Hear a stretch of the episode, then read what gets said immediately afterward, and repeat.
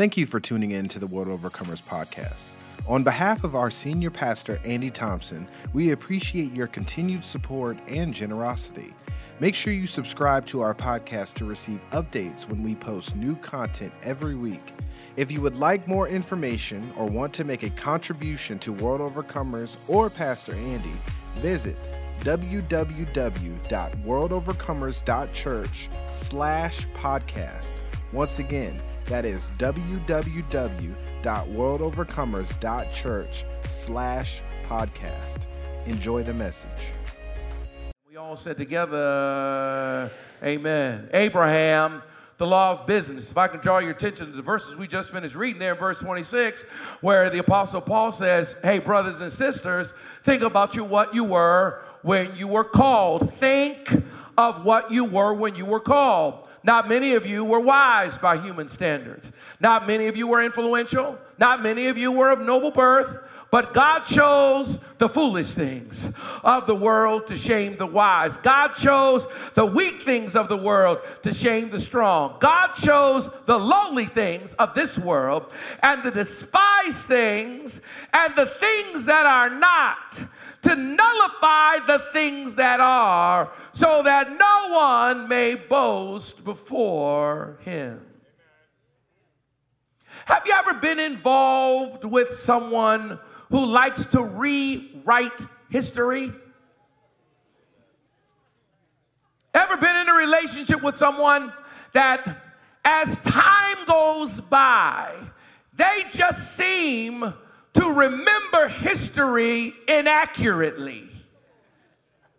As they start to tell you what happened in the story, and you hear them retell it, you start to think to yourself, wait a minute, that did not go that way at all. I don't know if you've ever had that experience. I'm sure you have. I don't know if you are familiar with anyone that is that way, although I would beg to differ and I would contend that you are familiar with someone who's like that because you are like that. Because I am like that. Ever wish there was instant replay? No, you don't. Because in your mind, you are the victim. But if we really watch the tape, we will find out that you were the villain. Why is that? It's because and it reminds me of something that we that I studied when I was in college in my psych minor. Is because and it's a psych term. I had to look it back, look it up because it was so long ago I don't remember it. But what it is is there is a there's something that they call motivated forgetting. Motivated forgiving or or defensive forgetting. What defensive the forgetting is, or motivated forgiving is, I mean, it's, it's just a part of your own natural defense mechanism. It's why people go into shock. There's just, there's a part of us that's suppressive. Our minds like to protect us from stuff that will short circuit us. I don't know if you've ever been in a situation in which you have forgotten something and then something triggers the memory and you remember something from when you were a kid you remember something from when you were younger. That happened because your brain has a way of preserving itself your mind has a way of knowing what it can handle and what it can't handle. And so it suppresses memories and suppresses stuff. We're all familiar with that. We all will uh, agree with that and understand that. But what I'm saying this morning is that the motivated forgetting, the defensive forgetting, is a part of suppression. It's that your brain can protect you from how blank you are. Your brain can protect you from how blank you are. Say it again. Your brain can protect you from how blank you are and fill in the blanks. Your brain can protect you from how whack you are. Your brain can protect you from how rude you are. Your brain can protect you from how guilty you are, how bad you are, how manipulative you are, how stank you are, how ignorant you are, how art you are. Your brain can protect you from that. And so that when you go back and tell a story of what happened in your retelling of the story, you are not as bad as you really be. I need an amen in this room because all of us do it, and all of us have had relationships with people that do it. All of us got a mama or a daddy or a cousin or a brother or a sister or an ex or a somebody that when they tell the story and you hear in that story, you end up saying, uh, that didn't happen like that at all. But before you judge it, just know you do it.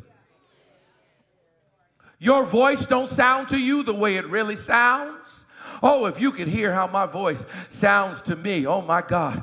I just had to get used to it. Watching myself on TV or whatever, hearing myself on tapes. Tape shows you how my age tape, because I remember the cassette tape and the tape table. But but I, I just had because my voice don't sound to me how it sounds in my head. You can hear my voice in my head. It's a Barry White. It's a it's a deep thing. It's a it's a baritone that makes the bass, makes the subwoofers tremble. It, it's not this little high thing that's going on in here right now. That my your voice don't sound to you. Your smells don't smell to you the way they smell to others. And your actions don't mean to you what they mean to the world around you. This has been happening forever. It is such a part of the human condition that every now and then God has to remind us of actual history. Every now and then, God has to say, do you remember where I brought you from? Do you remember where I found you? Do you remember when you were in Egypt? Do you remember how I carried you on eagle's wings? Do you remember the plagues? Do you remember the Red Sea? Do you remember where you were? God don't do that because he has an he's an egomaniac. He does it because we have a tendency in our human condition to forget where God found us. And every now and then, God has to show us that He remembers. So one of the challenges of being in a relationship with God is I may find you right now and start to watch your story from right now. There are people that know you better that were here for season four episode 18. I'm showing up season 47. This is your 47th season. This is your 32nd season, and you are in episode 91. And I am watching from now. I don't know your backstory. I wasn't here for your origin story, but there are people that were. I don't know if I trust you if you don't have no friends from back, back, back, back, back, back, back, back, back, back, back, back, back, back, back, back, back, back in the day. If don't nobody want to deal with you who used to deal with you, that means that there is a history of you that you're hiding from us.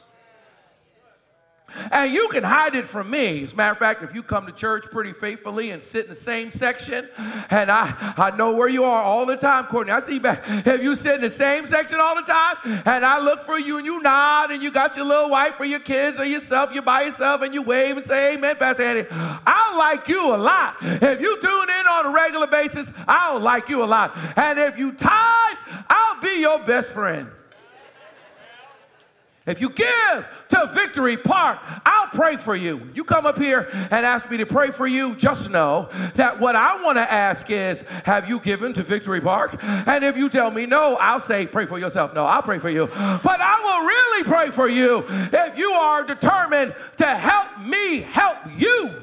I'll, I'll, pray for you. I'll call Elder Paul and we'll pray for real for you if you're faithful. Not hard to fake us out. But folk who knew you back when, folk who wiped your nose, folk who grew up with you, and God, God has a memory that goes back.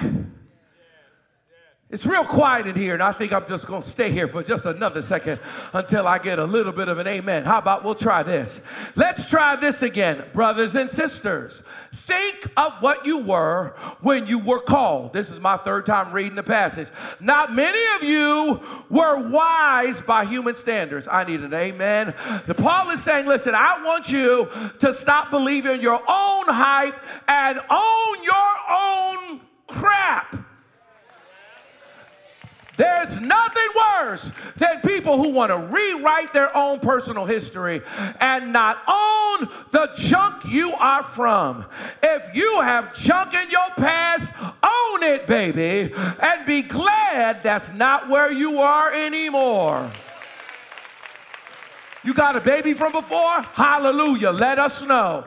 We will clap louder for you if you can admit where you were when you were called, where you were before you got to church, who you were before God found you. The Lord says, Not many of you are wise, not by human standards, not many of you were influential, not many of you were of noble birth, but God. I'm so glad we have a but God situation. But God has a way of doing things, and I like the way He do what He do. And one of the things that's amazing about, about God that should make everybody in the room feel great, especially me, is that God is the God of the oppressed. God is the God of the underdog. God is the God. God likes it when somebody's in the low spot. God likes it when somebody's in the doubted spot. God likes it when somebody's in a situation where won't nobody able to be able to get the praise but him. God likes that. God likes it. God takes the lowly things to shame the strong. God likes to take the weak. If right now you're watching me, you're looking at this little soliloquy, and you're thinking to yourself, I feel so weak right now. Well, if you feel weak today, I want you to know you are exactly the candidate that God is looking for to show how bad He is. Because God likes to take the weak to shame the strong. God likes to take the lowly thing and the despised thing and the things that are not. The passage says to nullify the things that are.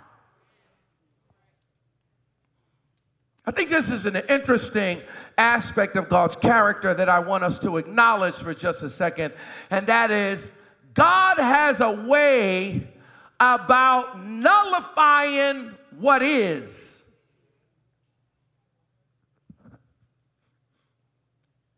This aspect of his character makes me careful to talk too boldly about what I know about God or what I think God will do or what I know God to do because God likes to surprise people. God, God likes to look at what is and nullify it with something that's not. And I think that if we understand that, then we have a, a, a clear glimpse into why I'm even doing the Sunday school stuff, why I'm taking us through the histories or some of the stories from the Old Testament and looking at these characters because what we're looking at is but God testimonies. And I really don't know what's the point of us even, even gathering together if we're not all looking to have a but God testimony. Anybody got a but God testimony? Just so I'll know. I was in this place, but God. I was about to do this, but God. I was about to give up hope, but God. They said I was sick, but God. They said I couldn't do this, but God. Said I couldn't have this house, but God. But God made a way. But by faith. And this is how I chose to introduce us to this character that I want to talk about for just a minute, and that is Abraham. He's called the father of faith. And one of the reasons why he's called the father of faith is because Paul and the writers of the New Testament want you basically to acknowledge that if you have faith, you are of the seed of Abraham. If you have faith, you are of the seed of Abraham. You have to understand what that means for people talking from this time. Because people from this time believed in nature even more than nurture. They believed they could track what you were just by your genes. They believed that if you are of a genealogical seed, no matter where we put you, you'll rise to the top. They believed in nature more than nurture. We believe in both, we understand both, but in their time, they believed if you were of the seed of David, that meant something. Reason why the Bible goes down and gives you all the genealogy of this one begat of this one begat of this one begat of this one begat of this one is because the not the Bible and people that wrote the Bible, the people that were inspired to write the Bible, believed that if you could trace something genealogically to somebody, then you had a right to believe that whatever they had, you could have. So even if you found yourself in a broke situation, even if you found yourself in a broke environment, even if you found yourself in a, in a, in a situation of less and lack, if you went and got your DNA tested and found out that you were a descendant of a king, in their time, they believe that kingly anointing is in you no matter where you are. And if you just believe in that, the kingly anointing that's on you will change your situation because it's in your genes. What I'm saying to you is that that's why the writers of the New Testament made this argument that said, hey, well, if you have faith, then guess what? You can claim to be of the seed of Abraham, who is the father of faith. So when we look at Abraham and we see him as an example of anything is possible faith, well, what the writers of the, of the New Testament are stating is, well, then all you have to do is have faith. And if you have faith, you can claim genealogical connection to Abraham, whether you have it by blood or not. Just by faith, you become a Jew just by faith, you become of the line of Abraham and now can claim the gifts and anointings and power that Abraham had, and then have an expectation for it to be in your life. So, in essence, the argument that I'm trying to make is you are of the seed of Abraham. You're Abraham's seed. You're in this room. You're watching me through this screen. You don't see God with your eye. You praise, you sang, you worship. You did it by faith. And so, as a result of your faith, your faith makes you a seed of Abraham. And since you are the seed of Abraham, you get to claim the stuff that was on Abraham. Now, I hear from the excitement and the screaming and the shouting in the room that you are unaware of everything that is actually available to you through your genealogical connection to Abraham. And I'm going to resist the temptation to turn into some kind of black preacher and try to get you to shout me down for preaching good, because quite honestly, I know what I'm talking about, and I want you to hear me anyway. Understand that there is a mistake that has been communicated to you about Abraham. So right now, I'm standing here saying you're the seed of Abraham, and there's a part of you that's like, yeah, Pastor Andy, we didn't heard that before. But the reason why you ain't running is because I don't want you to run, but also because you don't really know who Abraham really was. Abraham was not a preacher. Abraham was not no prophet. Abraham was not a priest of the Most High God. He was not a Levite. Abraham was a businessman.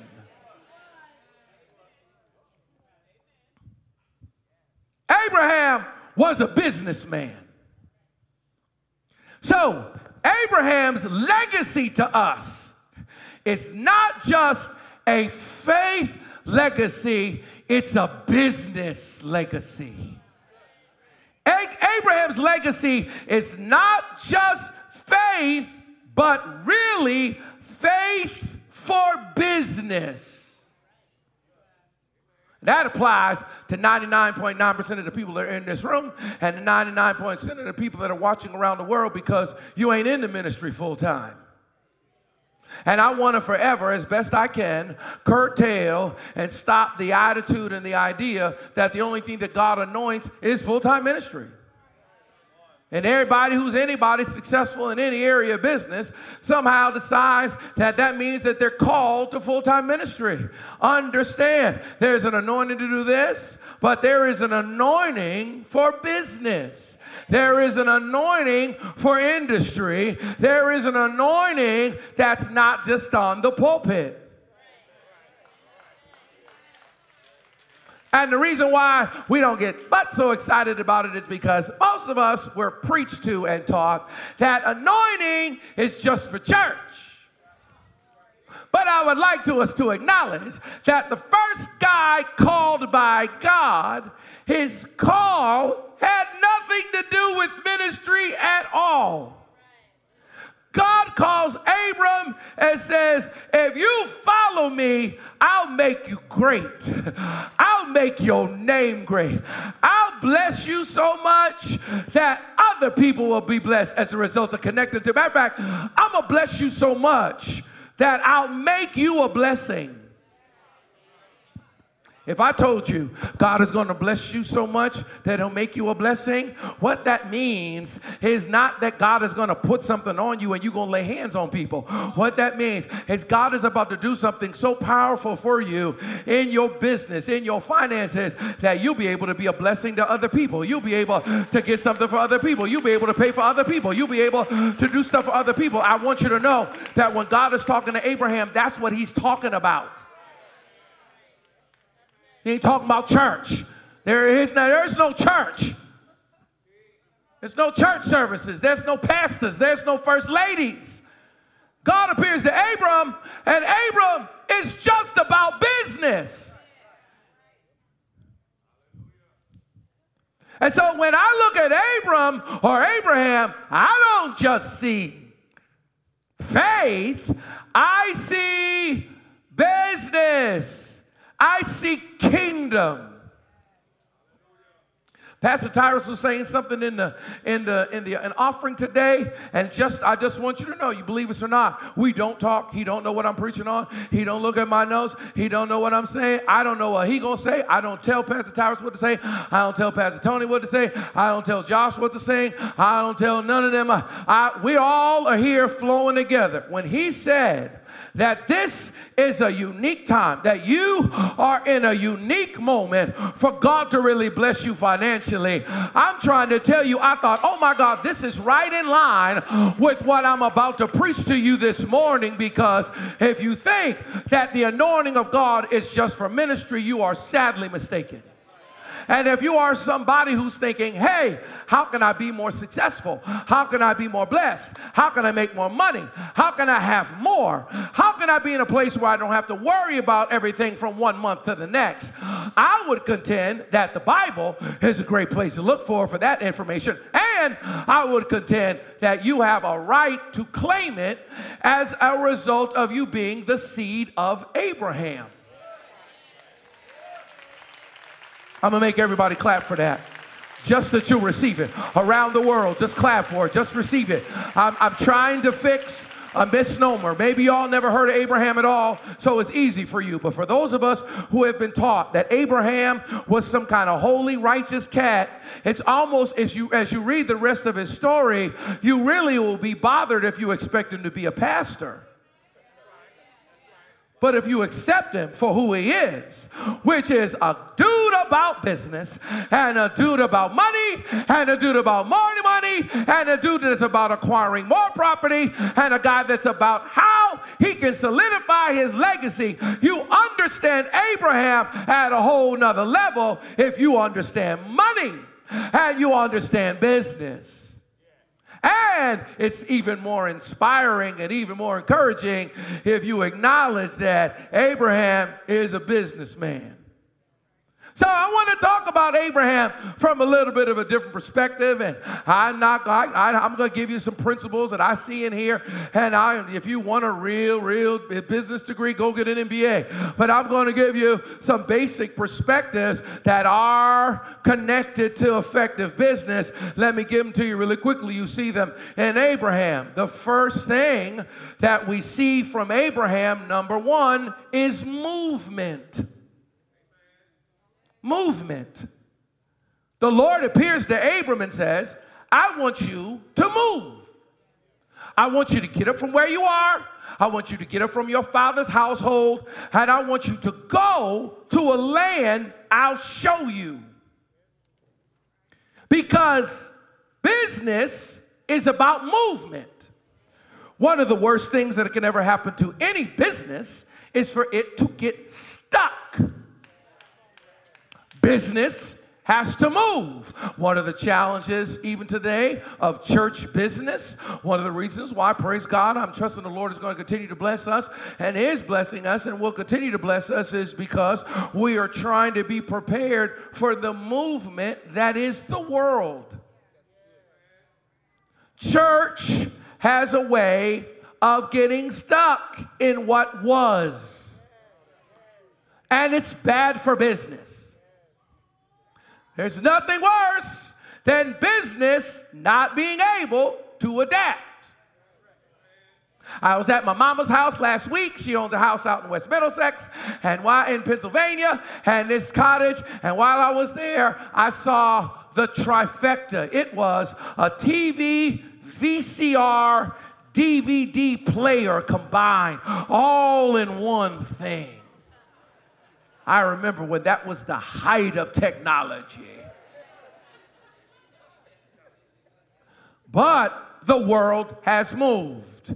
And for all of you who still have a flip phone, you are on your way to being left behind. There are people who are not able to move away from the familiar. Let me give you a little bit of a, of a secret of success in business and being wealthy. And if you're going to have wealth, if you're going to be successful, you will not be able to only do the stuff you know. You may have to move somewhere you ain't moved. You may have to go somewhere you ain't been. You may have to try something you ain't done. You may not get there where you are. When was the last time you moved? If we're honest, we will admit moving is a pain. You gotta pack, and then when you're packing, you gotta figure out what you're throwing away and there's stuff that has survived the last three moves, and you moved it into one drawer, into another drawer, and from that drawer to another drawer, you still don't know what it's for. You still don't know what them keys go to. You still don't know what that. You got paperwork from three refrigerators ago that you just scared to throw away because there's just something about moving, and you got to pack stuff, and you you dump one drunk drawer into a bag, and then when you get to the new place, you dump that bag of junk into the new junk drawer. The Satan, the Lord rebuke. It is when you move, it's hard. If this message has blessed or encouraged you, feel free to visit www.worldovercomers.church slash podcast and learn more about WOCC or donate to the ministry. This enables us to continue to impact the kingdom in the best way possible. After you've moved, you gotta clean. And then you gotta get your dolly. And then your back hurt. And then once everything's gone, then there's just the scrum. The scrum is the stuff when all of your stuff is out, all of your bags are out, all of your furniture is out, and now you're standing looking at the apartment or looking at the house, and you just see a wave of stuff just at the bottom, and you wish you could just light it all on fire. And what you need to do is sweep all of that stuff because if it was under your bed for the last three years, it's trash, baby. Hey, you need to sweep all of that in and throw it all away. But that's not what you do. You get down and you start picking through stuff. And you're like, oh, remember this? This is the picture of me when I was at Popeyes and I tried the chicken sandwich. Throw that picture away. You can go get another. What I'm saying is, is movement is hard. Especially humans. Humans are creatures of habit. All of us in here are creatures of habit. You are such a creature of habit that if you're not paying attention, you will drive to work automatically without meaning to.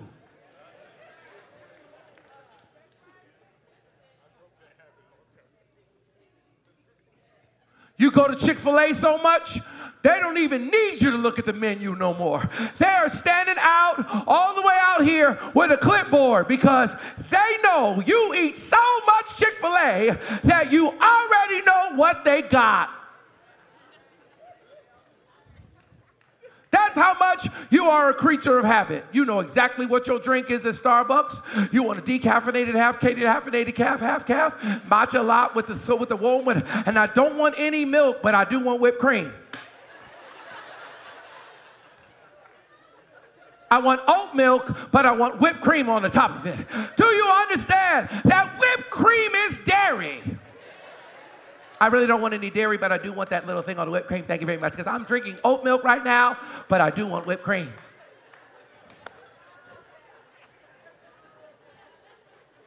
That's like me. I have a tendency to say, I love to tell people I'm a vegan. I love it. I, it's my favorite thing to do. Go to a restaurant and tell the waitress, I'm a vegan. I love to do this. I go there and say, I'm a vegan. And she's just like, oh my God, okay, well, this is great.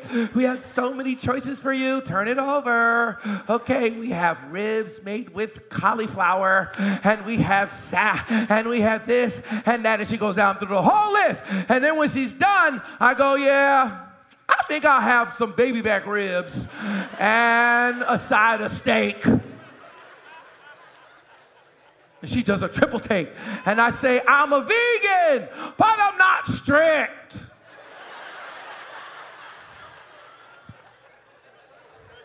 I'm a vegan, but every now and then I have a little bacon, I have a little burger, I have a little chicken, I have a little cheese. Anyway, what I'm saying to you is we are such creatures of habit. It is difficult to change our patterns. Amen. Movement is harder than you think. Movement. Passage in Hebrews, I'm going to read it Lord gave it to me. Hebrews 11 13 says, All these people were still living by faith when they died. They did not receive the things promised. They only saw them, welcomed them from a distance, admitting that they were foreigners and strangers on earth. People who say such things show that they're looking for a country of their own. If they had been thinking of the country they had left or had been living in or were born in or the generation that they lived in, they would have had opportunity to stay there, stuck. Instead, they were longing for a better country, a heavenly country. Heavenly country don't just mean in heaven, it means inspired from above.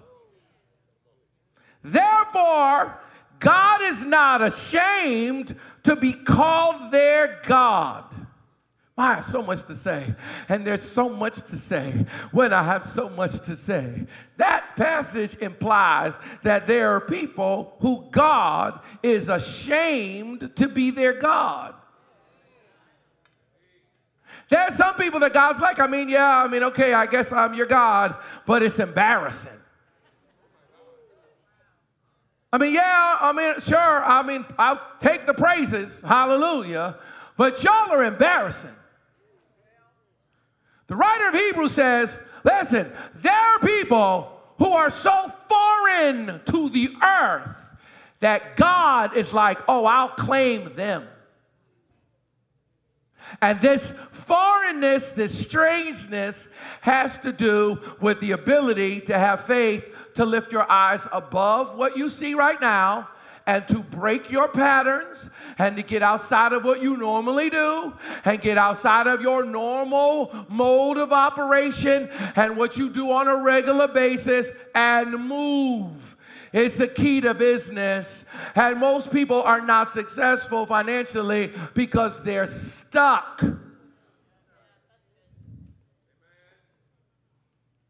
So when you say Abraham to me, the first thing that comes to my mind is movement that the Lord called him to go to a place that he would later receive his inheritance, and he obeyed and went, even though he didn't know where he was going. Not only was it movement, but it was blind movement. Not only was it movement, but it was vague. Not only was it movement, but it was uninformed movement. It was a step of faith. Him going to a place he didn't know where he was going to be. And he lived there like a stranger because he was looking forward to something that he hadn't seen yet.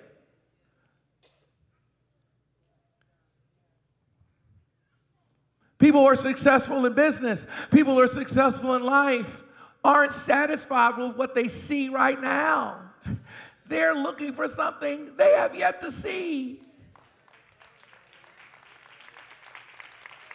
I'm gonna make everybody clap for that.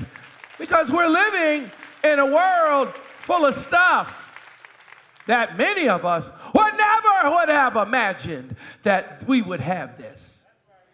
There'd be a tiny little typewriter on your phone, and you'd be sending messages to people. We never could have imagined it. When they first came out with a portable phone, it was big as your shoe. There was pagers. Get out of here move on. What I'm saying to you is somebody believed in something that you hadn't seen because Abraham and business is about movement. Number two, sorry, but the second thing that comes to mind when you say Abraham to me is money. I don't know why everybody got so quiet on the money point, because everybody in this room need money. I said, eh, eh, eh. I'm in North Carolina. I'm in North Carolina. I said, everybody in here need money. No, no, no, no. You, you got to holler at me a little bit better than that. I said, everybody in here Ain't nobody in here wouldn't like to wake up tomorrow and see a million dollars somehow miracled into. Not, not everybody in here is looking for favor and looking for a miracle and looking for God to make a way and looking for the Lord to open a door and looking for God to do something in your life. Everybody like money. No, no, I said everybody like money. I'm trying not to say love money because I know the Bible says that the love of money is the root of all evil, although to me it's the lack of money. But everybody in here like a money. If you open a card and there's money in it, there's an anointing on that card. Something happens on the inside of you. You think, oh, you must like me. It don't even take that much. $20 will make you be like, whoa, $20. 20. Everybody in here like money.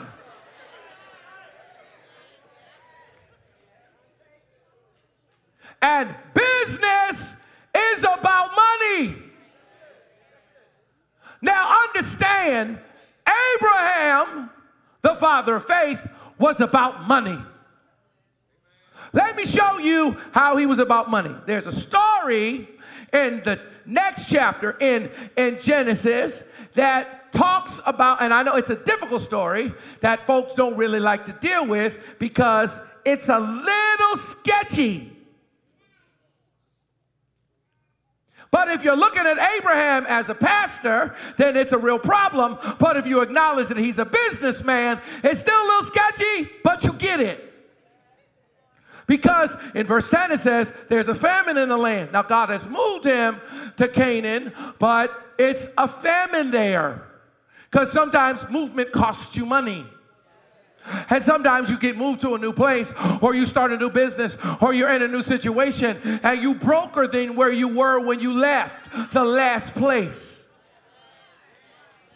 Sometimes you got to leave a better paying job and go down to working for yourself to build to go 10 times greater. You will never own your own if you funky about 40 grand. You getting paid a hundred grand and you're a slave, it might not be a bad idea to bet on yourself and make 60 if you have the potential to make 600. But many of us are stuck with our Esau pot of stew and we just want to eat the hundred. So he gets there, there's a famine in the land. Abram decides to go down to Egypt for a minute because famines are tough for businessmen. He's in a new spot. There's a famine. He's trying to figure out, yeah, but I still got to make money. He goes down to Egypt, and when he's getting close, he says to Sarai, Hey, listen, you are a bad somebody. You are fine girl. And what's going to happen is when people see you, they're going to say, Ooh, that's his wife. Let's kill him and let you live. So say you're my sister, that it may be well with me for your sake, that it may be well with me for your sake, and that I may live because of you.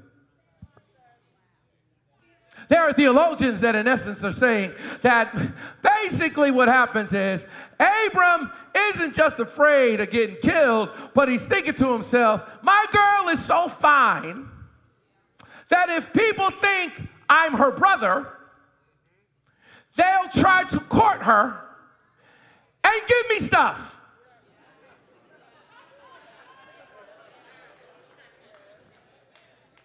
Businessman, businessman.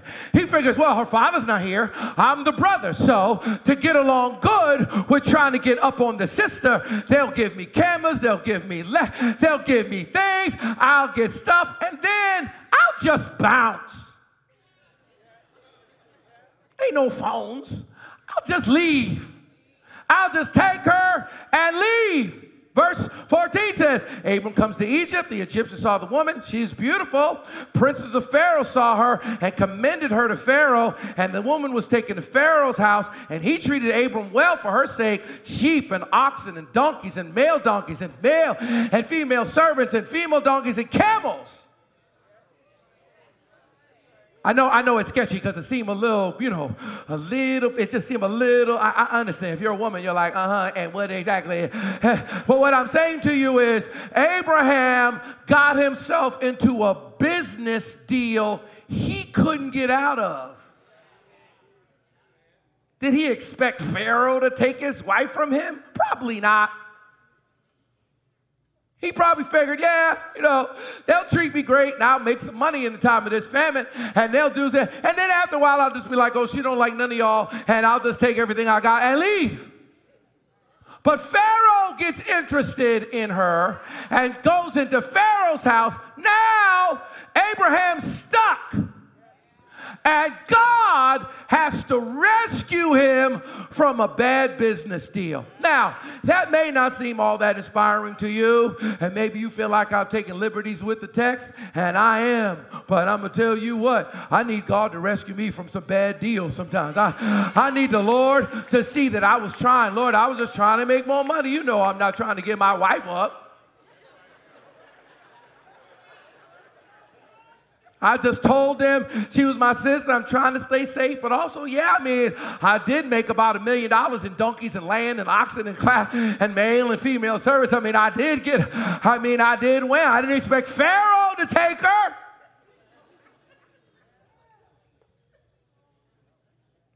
Famines are inevitable. Number three. I know it got real quiet after that story. I know, but we, we Sunday school. Number three, third thing that I think about when I see Abraham is men. I'll give you these real quick. I'm over time. Men, men. And when I say men, I mean people. Because business is about people. Business is about serving people and hiring people and touching people and needing people. And it's tough to do business if you have a bad attitude about people. Number four, when I see Abraham, I also think management because business is about management. And there's a story in Abram in Genesis 13 that talks about Abraham and Lot separating, and and because the, the, the land won't support them, and there has to be this management thing that happens in which you have to know your limits and be aware of whether or not you are Abraham or Lot. And Lot is not a bad spot if Abraham's really blessed.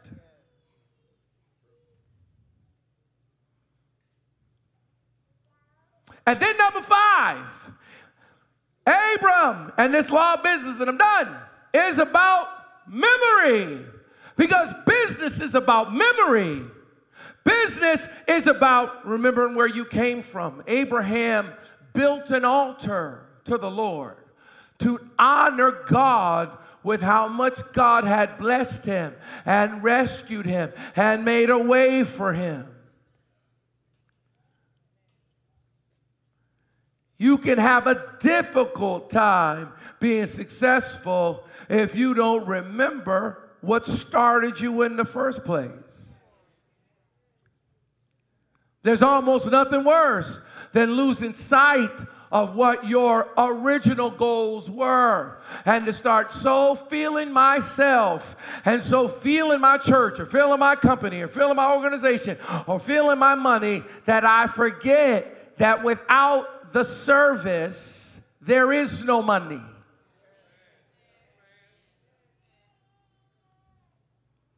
That when I think about Abraham and his anointing of faith, my prayer is that we will believe for greater. And that we'll say, wow, Abraham was a man of faith. And he was a man of faith. That was a man of business. He was a man of money. He made some mistakes. he did some things that maybe weren't so great. And God rescued him and he is still in a relationship with God. And the favor that's on him is not just a favor for church, it is a favor for kingdom. And my prayer is that kingdom favor will come on us. Let me pray for you. God, I pray for kingdom favor. God, I pray for money to come. God, I pray for business opportunities. God, I pray for movement. God, I pray for more money. God, I pray that you'll rescue us from bad deals. God, I pray that you'll forgive us for sketchy stuff. God, I pray that you lead us and guide us into truth. God, I pray that we will manage well. I pray that you will attract men and women servants. I pray, God, that you will help us to manage the people that you pull to us.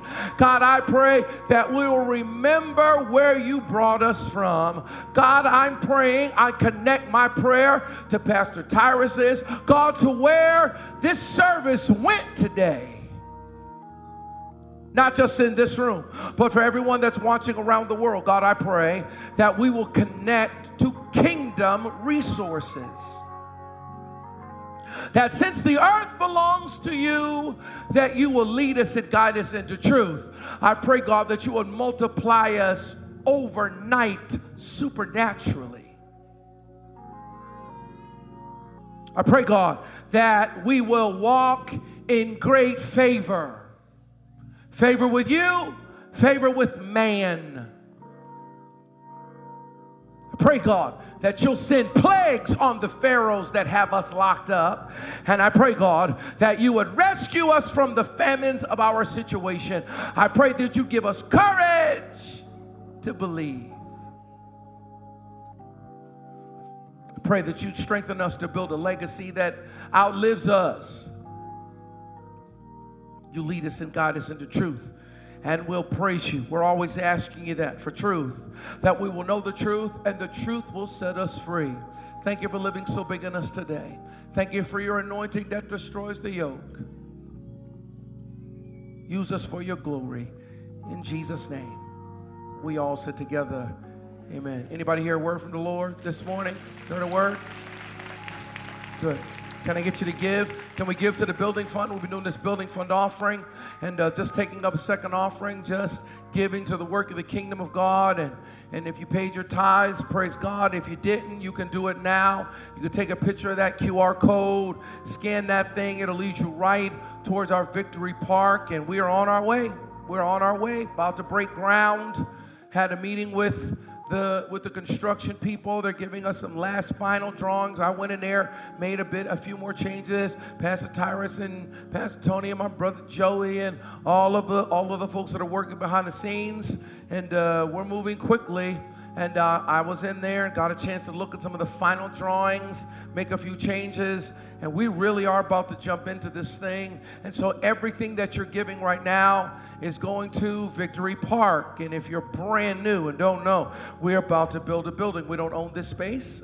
You're watching, we don't own these spaces. We have about 140,000 square feet of space that we lease here, but it's not ours. We've been leasing this space. Praise God for it.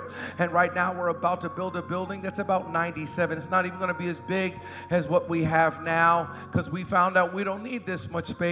And uh, but we're to have a sanctuary about this size.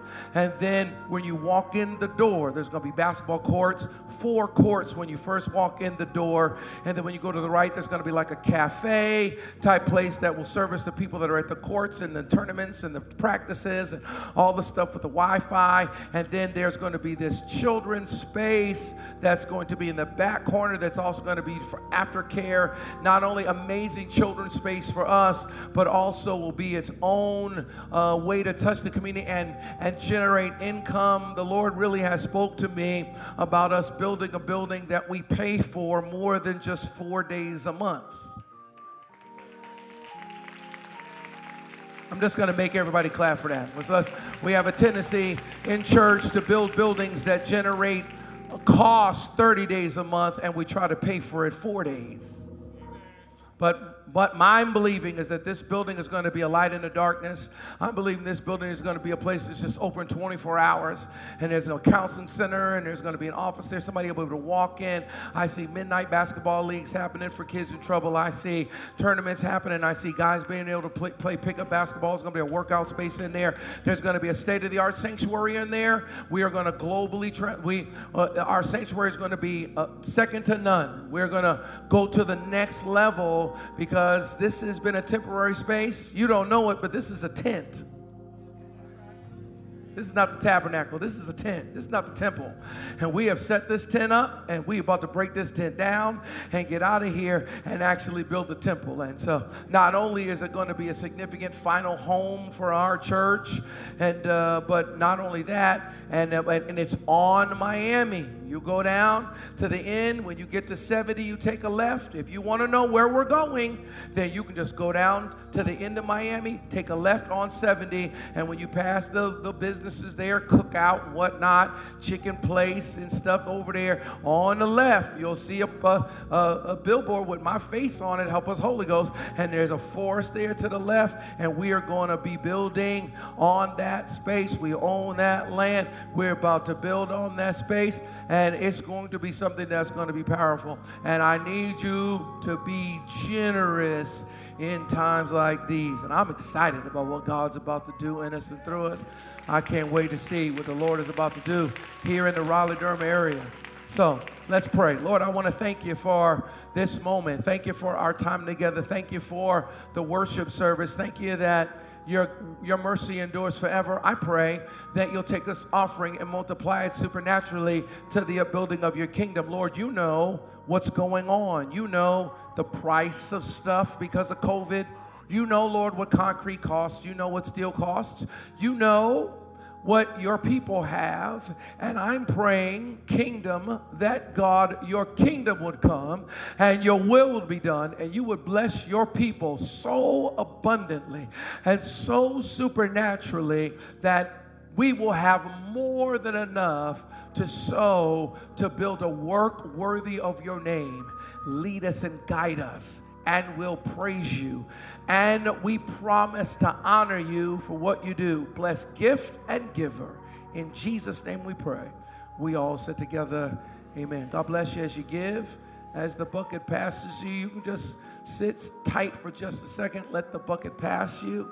And uh, thanks so much for coming to worship with us. I know this past Wednesday we had some technical difficulties. Power was out with all the storms and rain and whatnot, and weren't able to do our show our Wednesday night service. But that that will be will be showing Wednesday.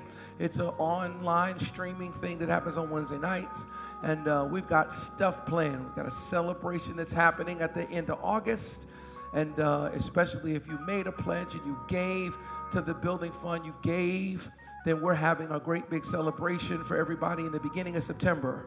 Late, late August, beginning of September, somewhere around that time.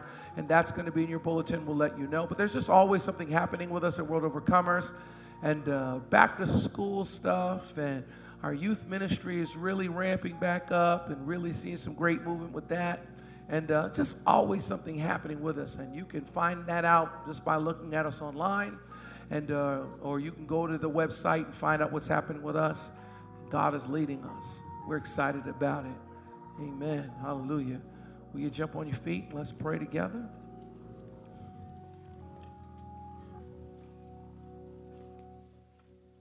Well, Lord, we want to thank you and we want to praise you. Thank you for this gathering. Thank you for these thousand or so that gathered together, Lord, to worship you.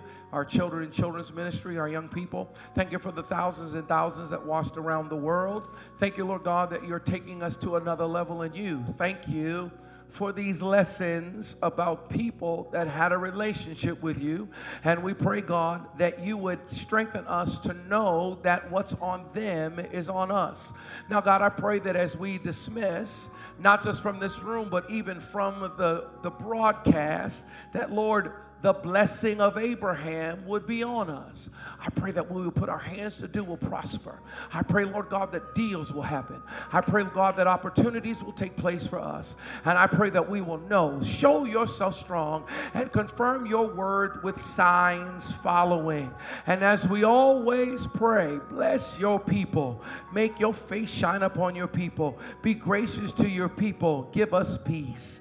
In the name of the Father and of the Son and of the Holy Spirit. In Jesus' name we pray. We all sit together. Amen. God bless you. Thanks for coming to worship with us this morning. Thanks for tuning in. God bless you. See you next week. Hopefully, you were blessed and encouraged by this message. Visit www www.worldovercomers.church slash podcast for more information on WOCC and events that are coming up. Maybe we are coming to your area soon. God bless.